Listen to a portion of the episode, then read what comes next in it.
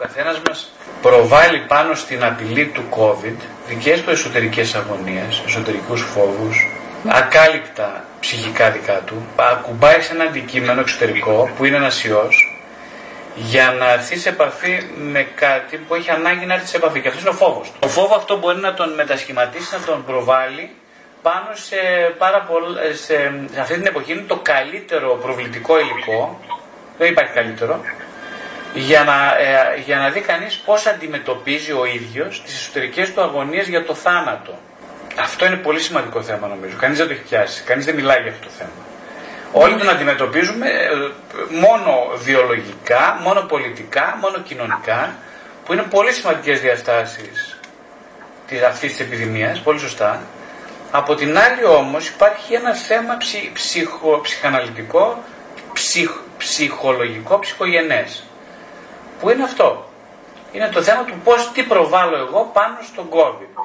Να αναρωτηθώ εγώ αυτή τη στιγμή. Ε, Καταρχάς ξεκινά τον τρόπο που εγώ αντιμετωπίζω την αγωνία μου εσωτερικά και πώς πρακτικά τη διαχειρίζομαι. Για παράδειγμα, δεν εμβολιάζω το παιδί μου, δεν εμβολιάζω εμένα. Εμβολιάζω το παιδί μου, εμβολιάζω εμένα. Τι σημαίνει αυτό για, όσον αφορά την πίστη μου, την επιθυμία μου για ζωή, όσον αφορά την πίστη μου, παύλα εμπιστοσύνη μου, ε, στην εξουσία και στην πολιτική αλλά και υγειονομική εξουσία. Πότε, πότε κανείς επιθυμεί να ζήσει, όταν κάνει το εμβόλιο. Εγώ προσωπικά πιστεύω ότι κάποιος μπορεί να κάνει το εμβόλιο και να επιθυμεί να πεθάνει. Και κάποιος να μην το κάνει το εμβόλιο και είναι κρυφή επιθυμία θανάτου πάλι. Ο COVID ε, είπαμε ότι είναι μια αφορμή να έρθουμε σε επαφή με τους βασικούς μας φόβους και τον τρόπο που εσωτερικά τους χειριζόμαστε. Το, ο τρόπος που εξωτερικά χειριζόμαστε το, τους φόβους μας, ε, το αν δηλαδή θα, τι μέτρα θα πάρω, ε, πώς αισθάνομαι ότι αν αυτά τα μέτρα που παίρνω είναι, είναι, είναι αρκετά και αισθάνομαι προστατευμένος. Ε, πώς διαχειρίζομαι την ιστορική μου αγωνία παρά τα μέτρα που παίρνω.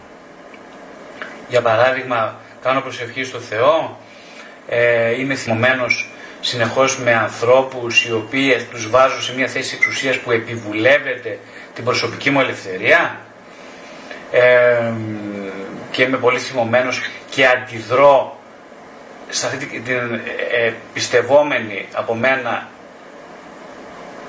ε, απάλληψη της προσωπικής μου ελευθερίας με το να, μην, με το να αντιδρώ αρνητικά στην πρώτη της προτάσεις τους, δηλαδή δεν κάνω το εμβόλιο, ε, κάνω πάρτι ε, με πολύ κόσμο, ε, είμαι δηλαδή ένας άνθρωπος ο οποίος μέσω του θυμού τελικά και της αντίδρασης ανταπεξέρχομαι στο μεγάλο μου φόβο στην εσωτερική μου αγωνία. Όλα αυτά είναι ερωτήματα που ψυχοθεραπευτικά μπορεί να τα προσεγγίσει κανείς και πρέπει να τα προσεγγίσει. Δηλαδή, όλες οι, οι, οι, μεγάλη, οι, μεγάλη, η κρίση της ζωής, νομίζω, ένας από τους λόγους που είναι ωφέλιμες είναι γιατί μας βοηθάνε να δούμε ποιοι είμαστε σε σχέση με αυτές τις κρίσεις. Αυτό είναι ο λόγος που είναι πολύ σημαντικές οι κρίσεις. Είτε είναι πρόκειται για συζυγική κρίση, είτε για φοβία, είτε για πανδημία, είτε ε, για κατάθλιψη είτε για προβληματικούς εσωτερικούς διαλόγους που δημιουργούν ένταση και άγχος. Όλα αυτά έτσι είναι ευκαιρίες. Τι ευκαιρίες; Ευκαιρίες να, να δω ποιος είμαι, τι σημαίνει όμως ποιος είμαι. Ποιος είμαι μήπως σημαίνει μπορώ να ανοιχνεύσω όχι με βάση τις πεπιθήσεις μου μόνο. Γιατί εγώ λέω είμαι αυτός, σκέφτομαι έτσι, πρέπει να κάνω αυτό. Ναι, αλλά αν δεν ανοιχνεύσω τη βάση της, του ψυχικού μου απαράτους η οποία είναι τα συναισθήματα και το σώμα το σώμα και τα συναισθήματα υπάρχει μία στο τρισεκατομμύριο περίπτωση συνολικά να μπω στη βάση του είναι μου και να καταλάβω ποια είμαι, ποιος είμαι; Η απάντηση δική μου είναι φυσικά και όχι δεν υπάρχει τέτοια περίπτωση ο λόγος που ο άνθρωπος εμένει στις πεπιθήσεις του σαν είναι το αποκλειστικό όχημα της αυτογνωσίας είναι ακριβώς γιατί φοβάται την ίδια την αυτογνωσία η οποία είναι σώμα και συναισθήματα. Τώρα, η σύγχρονη ψυχολογία βέβαια κάνει το μεγάλο λύστημα και λέει ότι τα πάντα είναι η υποκειμενικότητα, δηλαδή η υποκειμενικότητα των συναισθημάτων, η υποκειμενικότητα του σώματος και όλα αυτά. Ε, σε, εγώ πιστεύω ότι σε, σε, πρέπει να ξεκινήσουμε από το σώμα, από τα, από τα συναισθήματα, Από αυτό δηλαδή το υλικό το οποίο δεν έρχεται ως αποτέλεσμα μιας επεξεργασμένης εκλογικευμένης προσωπικότητας. Δεν έρχεται έτσι. Αλλά είναι, είναι ένα πιο πρωτογενές υλικό που εναποτίθεται σίγουρα στα πολύ πρώιμα παιδικά μας χρόνια και από εκεί και πέρα αυτό το υλικό ασυνείδητα καθορίζει και μετά το σχηματισμό της ε, επίσημας της προσωπικότητάς μας, δηλαδή μετά τα 7 χρόνια, καθορίζει τις επιλογές συνειδητές και ασυνείδητες που κάνουμε στη ζωή μας. Από το ποιο άντρα θα πάρουμε, ποια γυναίκα θα πάρουμε, ποια δουλειά θα κάνουμε, αν θα είμαστε ευτυχείς, στεναχωρημένοι, υγιείς ή άρρωστοι. Τώρα, στην ψυχοθεραπεία ερχόμαστε τώρα να δούμε τη βάση, να γυρίσουμε πίσω. Το πίσω δεν είναι ένα χρονικό πίσω. Με αφορμή το χρονικό πίσω, πάμε στο εδώ και τώρα του σώματος και των συναισθημάτων.